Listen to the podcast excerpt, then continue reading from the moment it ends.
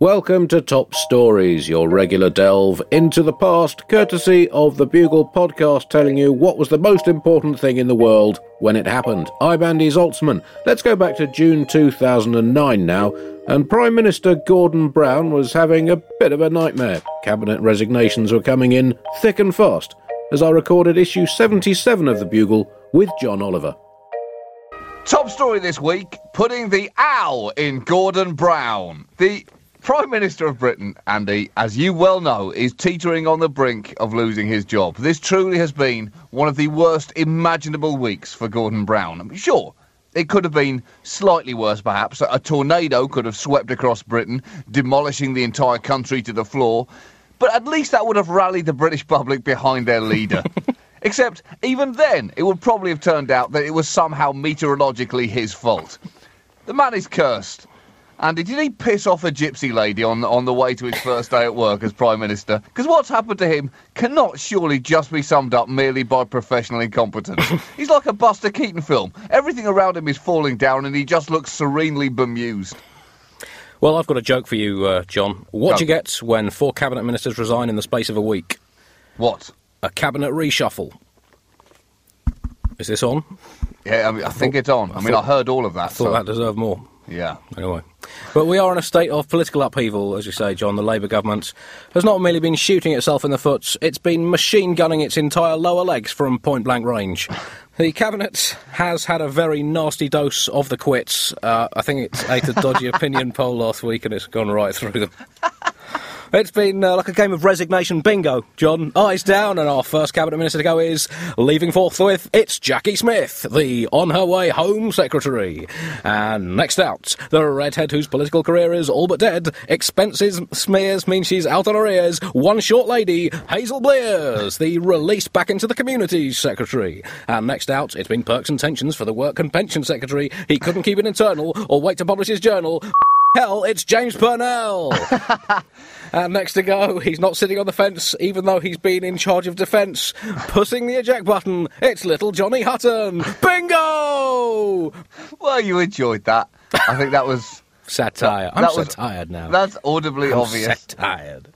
Three cabinet members uh, resigned in three days, increasing calls for the Prime Minister himself to step down. Uh, Jacqui Smith, of course, she was the one who accidentally claimed for two pornographic films for her husband. And that story is still funny. and he- not only did he get his wife into trouble, but he's now lost her her job and may even contribute to a change in government.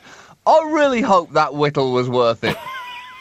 It may have been one of the most politically dramatic whittles ever whittled. Maybe it was intentional. Maybe as he sat on the sofa with his trouserless legs illuminated by the flickerings on the TV screen, he thought to himself, This one's for you, Prime Minister. it was like an act of masturbatory terrorism. Shades of George Washington all over again. The most recent minister, James Purnell, the Work and Pension Secretary, as you so rhymingly Uh, put it. he's not most recent, John. You're not up with the programme. Hutton's gone since then. Oh, really? Yeah. What? Since I went to bed last night, another one bites the dust. So are you getting your phone finger out? Well, I am. Purnell said it was time for Gordon Brown to step aside and sent a letter to him explaining that, and I quote, I now believe your continued leadership makes a Conservative victory more, not less likely. That would be disastrous for our country. I mean, this wouldn't be a complete disaster for Gordon Brown were it not for the fact that instead of mailing the letter to Gordon Brown the traditional private way, he had it published in the national newspaper. I suppose he was just trying to save money on postage, Andy. We are we are in a recession after all, right. and this Good way he doesn't send it at the taxpayer's expense. it's not self-serving; it's frugal. Plus, he can be sure that it doesn't get lost in the post. It's not disloyal; it's the height of responsibility. I send all my letters via uh, the front page of uh, national newspapers these Do days. Yeah. Even thank you letters. Dear Mum and Dad, thanks for lunch on Sunday. It was great to see you looking so well. More inside. Yeah. Pages two to eight. It has been like rats jumping off a sinking ship. This, Andy. Uh, they're, they're still going to drown, but I suppose this way at least it's on their terms.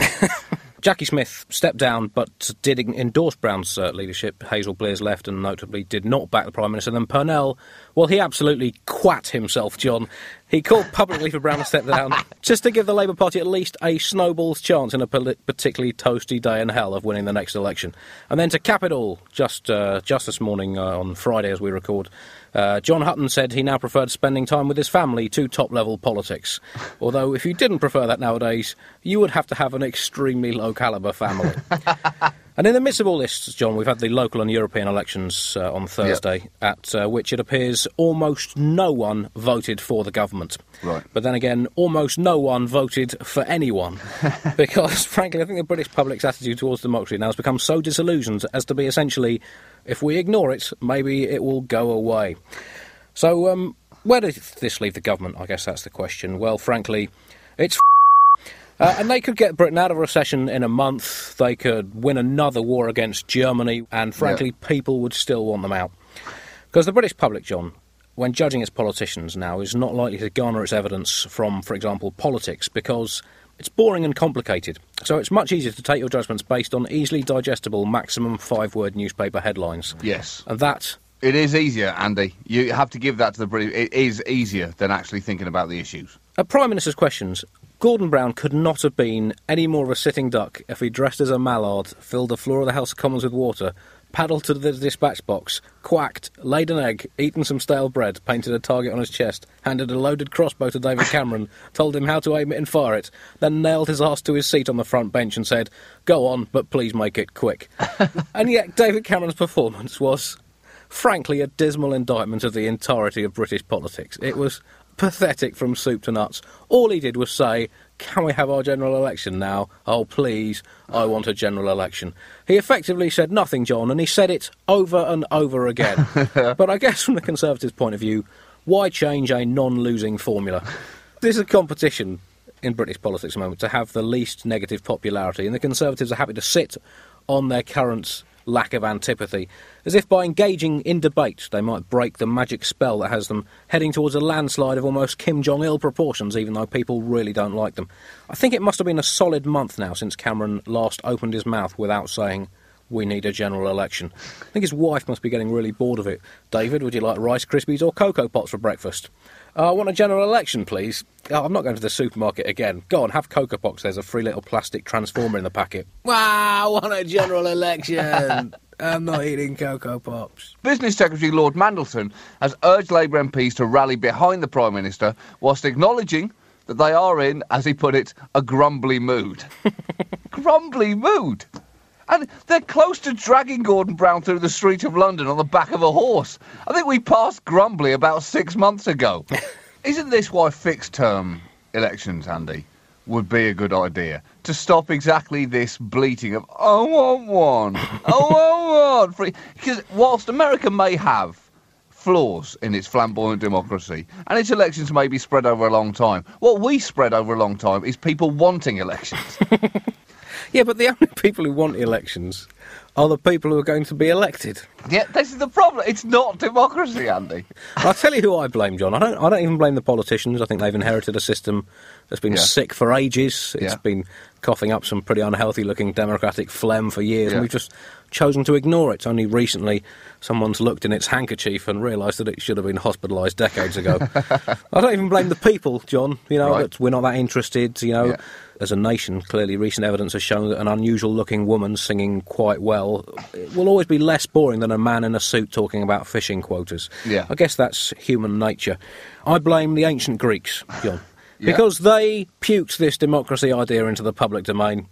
And it's times like this, John, that you just wish the Persians had put in a few extra days on the training field before losing to Leonidas and his 300 teammates at Thermopylae. There you go, you've used your degree. That's right, yay! It happened. It happened, Andy. It's worth it. Thank you for listening to Top Stories. There will be more Top Stories tomorrow and yesterday and right now, depending on where and when you listen to them. They're all out there. Hi, it's producer Chris from The Bugle here. Did you know that I have a new series of my podcast, Richie Firth Travel Hacker, out now? It's the show where Richie Firth and I talk about how to make travel better in our very special way. In this series, we discuss Lime bikes, Teslas, the London Overground, and a whole bunch of other random stuff that possibly involves wheels or tracks or engines of some variety. God, what a hot sell this is. I mean, you, you, you must be so excited. Listen now.